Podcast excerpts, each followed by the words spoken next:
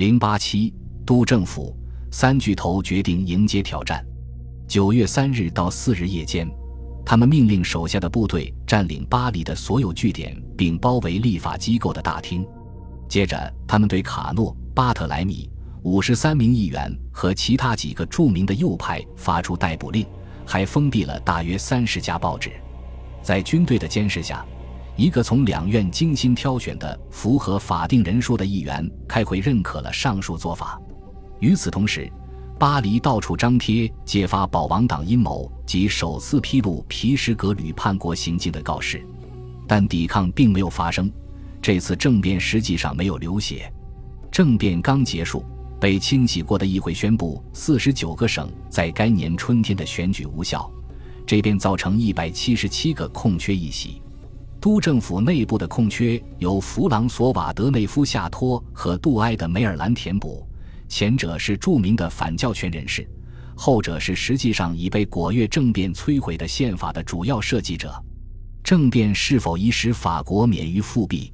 这一点看来还不明确。当然，政变挫败了某些由英国支持的保王党代理人的宏大计划。前法官和议员当德烈就是代表。按他的设想，过去几次选举中建立起的立法多数派和不断壮大的温和派舆论，将以和平方式召回那位王位觊觎者。但是政变中罹难的确切人数足以表明，根本就不存在王党主义的多数派。正如卡诺曾希望的那样，督政府和一个温和的共和派多数建立合作关系是非常有可能的。但三巨头担心密谋活动，将领们担心并蔑视所有温和派，于是他们便走到了一起，在宪法还没有经历第一次真正的考验之前，就摧毁了宪法。从此以后，尽管法律仍被遵守，但第二届督政府将毫不犹豫地操纵结果，或将不合适的结果弃之不顾。这就等于宣布，他们对自己赖以进行统治的制度没有信心。可能他们也很难相信自己的同胞会信任这个制度，或在受到督政府之外的武力威胁时会去保卫这个制度。而这样的威胁两年后真的到来了。不过，果月事件同时也使政府进入了一个关键性阶段。共和五年是瘫痪的一年，各种行动都悬而未决。在前半年，即将到来的选举吸引了所有人的注意力。而第二个半年则因为选举的结果而陷入僵局。不过，既然此时督政官之间实现了统一，立法机构也毕恭毕敬，政府可以转向在过去的十二个月被搁置的各种难题了。首先，国际局势已经明朗化，奥地利人和英国人都乐于进行旷日持久的和谈，他们认为这样可以从一个分裂的法国那里捞取好处。但现在已经没有这样的前景了。六周之后，奥地利人就签订了康伯福米奥合约，其条款与上年春天在莱奥本达成的条款大体类似。与此同时，英国人收到的和谈条款无异于彻底投降。于是，英国在果月政变一周之后中断了谈判。法国全部的战争努力都指向了这个岛国，波拿巴也被从意大利召回。指挥正在海峡边集结的入侵大军，奥什一直把不列颠诸岛视为自己志在必得的猎物，但他于九月底暴死，于是科西嘉人的最后一位真正对手也随之而去。不过，一七九六年北海的失利几乎让奥什陷于毁灭，而意大利的胜利者可不希望用自己的声誉冒险。荷兰人的舰队是不可或缺的助手，但他于十月在坎培顿被摧毁。在巡视北方各港口之后，波拿巴很快就确信，法国在一七九八年底之前不可能对英国发动有把握的远征。但是，打击英国真的需要正面交锋吗？早在一七九七年夏天，波拿马还在意大利的时候，他便梦想通过埃及打击英国财富的重要来源——印度。九月，仍在意大利的波拿巴正式提出了这个想法，并转达给塔列朗。后者在移居国外一段时间后，于七月再次露面，担任外交部长。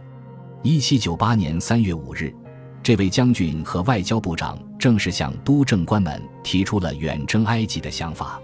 自从回国以后，除了在诺曼底巡视部队时，波拿巴表现得很低调，他不愿意摆军人的架子。但是，这样一位战功卓著的将军，一个不止一次迫使共和国的政策朝与督政官们的指令相反的方向迈进的人，他的存在仍让督政官们感到不安。如果他远在埃及，他们会舒服很多。更何况他提议的远征，其规模要小于全面登陆英国的行动，也不会花那么多钱。如果他能成功，英国肯定会从战争中出局，因为他似乎依赖印度的财富，而法国控制苏伊士地峡将会使英国对绕行开普敦的航道的控制从优势变成负担。如果波拿巴失败了，他们就可以除掉他。因此，都政府热烈欢迎埃及计划。一七九八年春天，一支舰队在土伦装备成型。五月十九日，舰队载着三点五万人的部队起航。果月政变也为解决共和国的财政窘境扫清了道路。财政部长拉梅尔历经共和五年的政治风云而继续留任，但纸币崩溃给他带来的问题，其难度并不亚于造成纸币崩溃的问题。贬值纸币的消失引发严重的通货紧缩。因为再次成为唯一法定通货的铸币依然很稀缺，债务人现在无法用纸币来清偿债务，他们无法招架价格猛跌、利率暴涨的局面。在很多地方，以物易物的自然经济看来是唯一可行的贸易方式，税收已改为现款支付。但是，当政府不得不直面因维持战争而欠下的庞大债务时，税款收入却一度枯竭了。一七九七年前几个月，政府采取了各种应急措施，以求从任何可能的渠道增加铸币供应。未来的收入已经以高利贷般的利率抵押预支，国有资产被草草售空。被卖掉的不仅包括刚被兼并的比利时地区的原教会地产，甚至还有前国王王冠上的珠宝。意外横财竟成了主要的收入来源。如来自巴达维亚共和国支付的战争赔款，或从其他被占地区抢来的战利品，德国提供了一千六百万，意大利总共约有两亿。所有这些再次表明，共和国现在是多么依赖他的将军们。但即使这样，依然不够。在通往果月政变的过程中，拉梅尔的工作以及其荒谬的财政应急举措所仰赖的投机者。都曾受到议会的猛烈抨击，主要的批评者被列入清洗名单。在清洗他们一周之后，拉梅尔提出了根本的、决定性的药方，并被都政府采纳。九月三十日，国家以一次性支付国有土地购买券的方式削减了三分之二的债务，余下的三分之一被担保。自从一七七零年以来，法国政府还没有宣布过破产。有一个罕见的共识，在经历大革命之后依然延续下来：国家债务是神圣的。如果没有这个共识，大革命本身可能不会发生。这一共识也是对新制度信任的一个象征。果月政变中，抛弃大革命中持续最久的原则，看起来像是再次承认原则的失败。痛苦的债权持有人在随后几个月中发现。支付给他们的票据的票面价值一年内贬值百分之六十，不久之后，不再接受这些票据购买国有土地的决定，则让他们完全失去了价值。然而，三分之二破产每年为国家减少了一点六亿的债务开支，并为持久的财政重建铺平了道路。但这一过程直到几周后才随着直接税管理局的设立而开始。此举旨在通过都政府特派员来恢复地方层次的直接税征收，这是就制度以来的第一个集中化税收机构，并配备了很多经历过业务培训的官员。他们的工作方法是派军队进驻拖欠税款的纳税人家中。一七九八年还抛弃了另一个大革命的原则，这就是重新开征陈情书中普遍诅咒的间接税。过去。直接税之所以遭人痛恨，是因为它效率很高，而现在这种效率成为求助的对象。间接税的课税对象包括烟草、道路交通、法律文件以及门窗。不过，议会在盐税面前知难而退，因为盐税是大革命之前最受痛恨的税收，对他的谴责之声犹在耳畔，但这些措施没有一项取得立竿见影的效果。尽管18世纪的最后几年收成不错，商业信心也在慢慢恢复，但要让铸币的流通量恢复到1789年的水平，还需要多年时间。国家破产及对公民征税能力的恢复，直接导致有产者集团对国家的不满情绪增长。而国家恰恰希望这些集团成为其主要依靠。果月之后，都政府的政策也不能让这些集团安心。对议会的清洗和宣布选举无效，只是意味着持续数月的都政府恐怖的开始。针对流亡者的法律再次生效。春季里带着亡党主义希望回国的人们，要在两周中离开这个国家，违者将被处死。根据这项法律和未曾取消的旧法律，一百六十人在随后的几个月里被处决。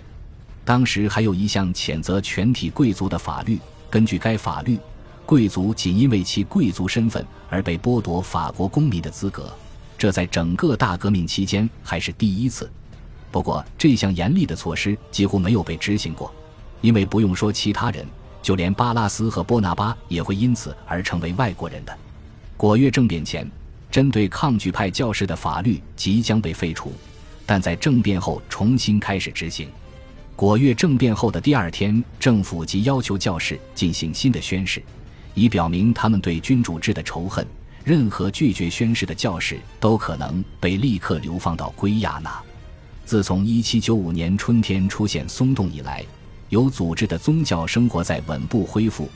即使在普月之后政治向左转的情况下，中央政府在地方也没有足够的权威去阻止宗教生活的恢复。